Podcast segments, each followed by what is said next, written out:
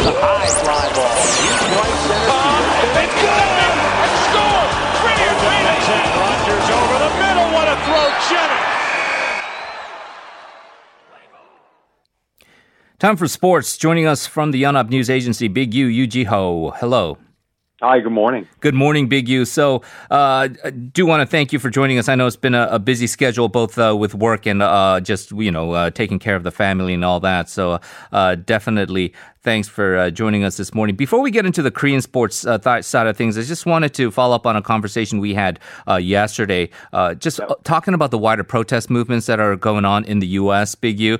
I've noticed, and I, I, don't know if you've noticed as well, that there's been a discernible shift because a lot of the athletes have uh, there, there are some athletes that have always been vocal about uh, the racial injustices that are going on in American society, uh, yep. whether it's LeBron James, uh, but even prominent NFL athletes like Malcolm Jenkins of the uh, New-, New Orleans Saints. Drew Brees, the quarterback, uh, the hero of New Orleans, came out with some pretty controversial comments in regards to what he thinks is disrespecting the flag and, and, the national anthem and, and the veterans who served. And, and those comments weren't really received kindly. It, it does feel like there is definitely uh, a discernible shift now in how the conversation has gone in American sports in regards to racial injustice, wouldn't you say?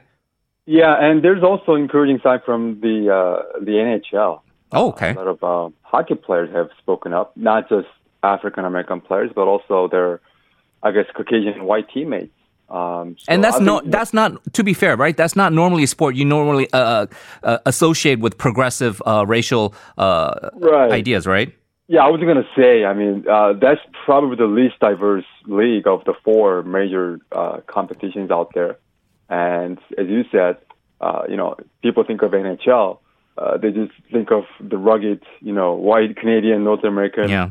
or those, uh, you know, kind of uh, finesse uh, European players uh, playing the game. But uh, there's a growing number of um, minority players uh, in the NHL, some prominent names as well. And uh, not just those players, but their uh, other teammates have really spoken up, taken, uh, you have used the platform to, you know, uh, raise awareness of the situation. So, uh, you know, for me as an hockey fan, uh, that's been very encouraging to, encouraging to see.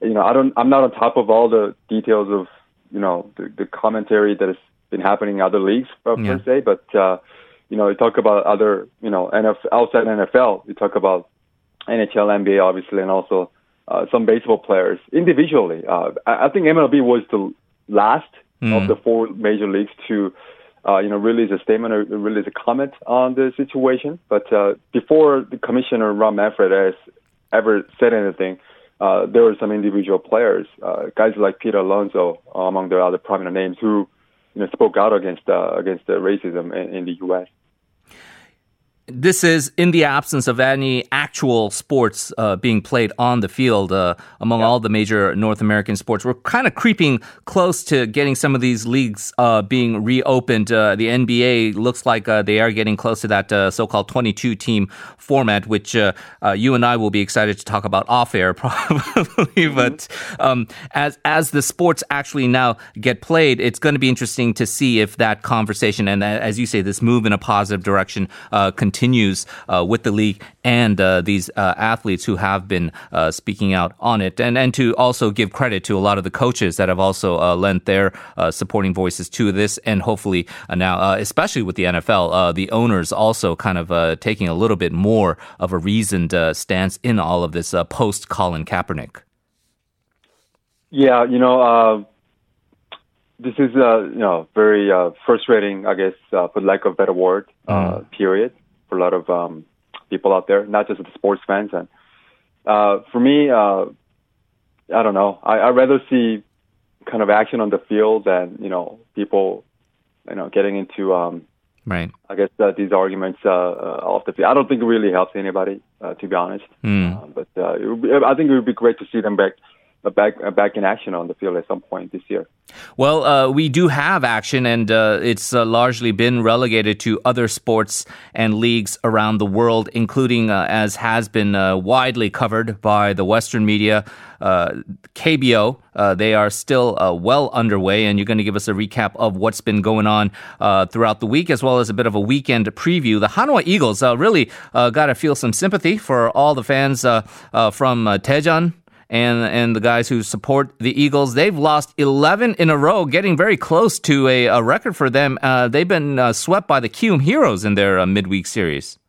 Right. So they lost 7 3 yesterday uh, behind Heroes starter Aaron Jokisch's six and a third, a solid innings. And, you know, Eagles, they're in last place, 7 and 20, and they're three losses away from tying their franchise record. And actually, that could happen this weekend because they're facing the first place NC Dinos for three games starting tonight. And the Dinos are coming off a 10 0 victory over the SK Wyverns, uh, the ninth place club.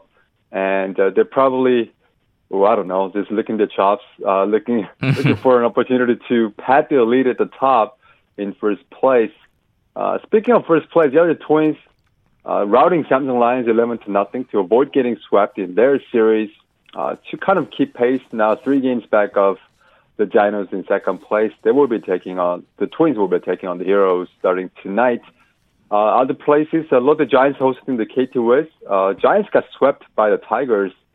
Uh, you know, they're uh, all the goodwill from the five and zero start pretty much gone. Uh, after that, uh, they have not beaten the Tigers this year in six meetings, hmm. uh, 0 and 6 in 2020.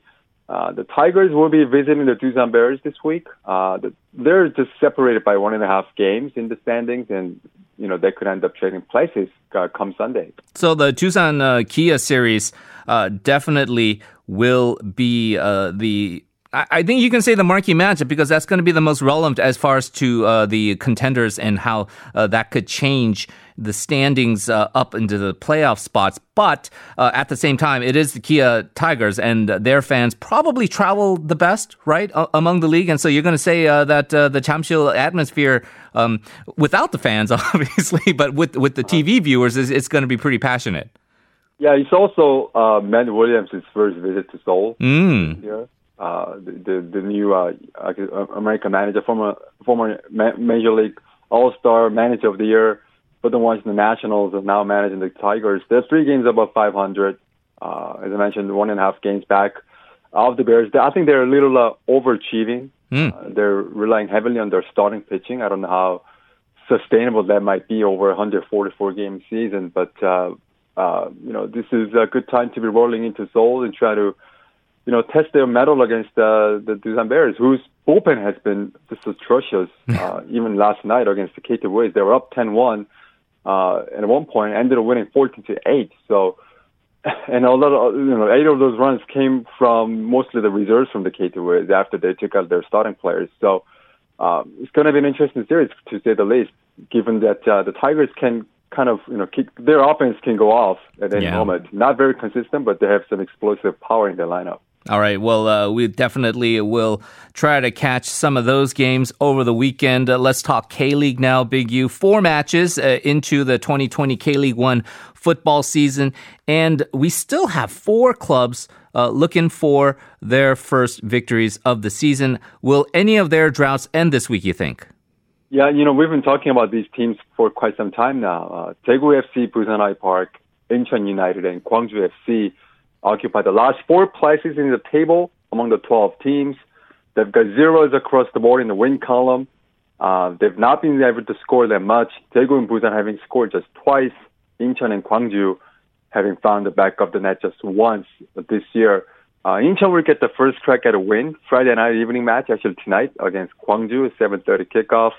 Uh, Stefan Mugosa, their leading scorer from last season with 14 goals, does not have a goal this year yet for Incheon. So he needs to get on board uh, for them to start winning some games. Uh, Busan will take on the Sangju tomorrow at 7 p.m. Uh, and Sunday, Daegu is looking at going up against the undefeated Seongnam at 7 Sunday, and Gwangju also 7 Sunday playing Suwon. So not a lot of easy matchups there. Uh, you know, Sangju, they're on a three-match undefeated streak against Busan. Uh, Seongnam, they're one of the two undefeated teams this year in the entire league. And Daegu, uh, obviously having trouble scoring. Uh, not going to be an easy match. I would say Gwangju against Suwon. Suwon probably the easiest opponent they've, that they've faced this year uh, after playing teams like Jeonbuk and Ulsan. So, you know, I think the odds would be would favor Gwangju to get the first win out of the way this weekend. But uh, again, they've got to, you know, get get into more of an offensive flow that they showed last year. Yeah, so uh, with those uh, teams, uh, it does look like uh, quite likely, especially with the recently promoted ones, uh, that's going to be the uh, relegation battle as we head towards the end of the season, right? Yeah, you know, we since we play only 27 matches this year instead of 38, you, the usual 38, there's just less margin for error. if you play 38 matches, you know, if you get up to a slow start after three, or four matches, you still have a lot of time to make up for it. But you know, after four matches, you're winless you're looking at uh, you know 23 matches to go. Uh, there's you know there's no time to get mess you know kind of mess around. You got to start winning some games or at least get some points. Yeah. Otherwise, teams like Gwangju and Busan they just got promoted this year, but uh, you know maybe next year they'll be back down in the K League two next year. Well, those uh, zero point results uh, really just add up as the table, right, uh, progresses uh, through this uh, more truncated season. So uh, I, I, guess not time to panic yet, but maybe after the next couple of weekends and seeing how their results pan out. Let's turn to volleyball for our final story here. Interesting one, Big U, the future of who's been, I would say, the LeBron James of Korean women's volleyball, Kim Yeon-koung. This is going to be big off-season news, whether this deal happens or not. She has a apparently met with her former team, Heungkuk Life, and the two sides have until the end of this month to try to iron out a deal. Right. So Kim Yeon-koung's agency and the Heungkuk Life Pink Spiders, the team, have been talking before the word leaked out in the media, in the Korean media Monday night, that Kim was eyeing a return to Korea. She had recently finished a two-year stint in Turkey. Uh, she's an international free agent, but instead of um, you know trying her luck overseas, during this uh, very uncertain times of the pandemic, she prefers to maybe play out her career at home with more stability uh, that the V League offers during the pandemic. Uh, you know, she met with the team officials on uh, a couple of days ago. Uh, there was apparently a very productive talk, and Kim asked for more time to think about the future. Uh, you know, the team has until 6 p.m. June 30th to sign a player and have the player player eligible for next season. But they wanted her to make a decision ASAP so they can go on putting the team together, the, the, roster together for next season. Um, you know, she remains on the voluntarily retire list. Uh, she, the team must activate her first before she can play uh, in the V League. Uh, the sticking point might be the salary cap in the V League. The mm. cap is 2.3 billion won for each team, and this team, Heungkuk Life, they've already spent 1 billion won of that on signing twin sisters Lee Jae-young and Lee Da-young, two All-Stars MVP candidates. Um, so they must figure out how to pay Kim Kim Young Young within the remaining 1.3 billion won.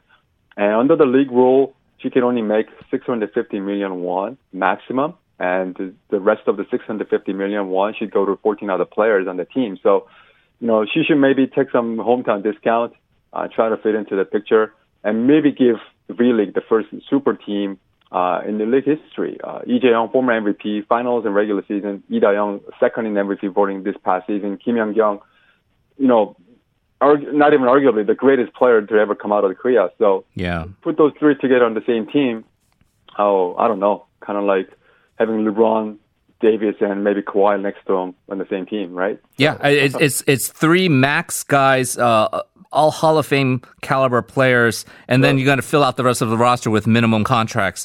And pretty much, if that's going to be the formula uh, for success, uh, that's going to be interesting. Just um, a final note here, briefly, Big U, because it's a indic.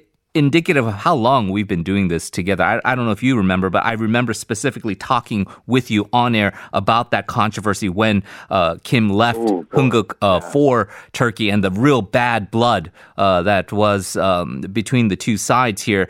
Yeah. Ha- have they uh, have have things kind of smoothed over over this past decade? Yeah, you know there was. Um oh boy, I think it was 2010. Yeah, I think it was maybe this morning. Was, I believe it was this yeah. morning. Yeah. Yeah, so maybe it was around that time when Kim had played four years in Korea and then play in Japan and Turkey on loan deals because she was not a complete free agent out of the V League. She needed to play six years with Heungkuk Life, but she had only played four. Uh, but then when she wanted to sign another contract, the team didn't want to yeah. let her sign another contract because they still had the rights to her at the time. But one thing led to another, and then you know the league got involved. Some of the lawmakers got involved, so yeah. things were resolved at the time. Uh, but uh, I, yeah, I, th- I think there's a long, long time ago. Uh, different front office, and uh, you know the, the status of Kim Yeon-koung right now. Uh, you know they should um, I, I don't think I don't think the team has any issues with that part of history. That Yeah. happened such a long time ago. So I mean, if the goat wants to come back to the league and and, and play again, uh, I, I think you got to try to facilitate that uh, to the best of your ability. All right, uh, Big U, as always, appreciate it. Help you have a good weekend. We'll talk to you again next week. you too. Thanks for having me.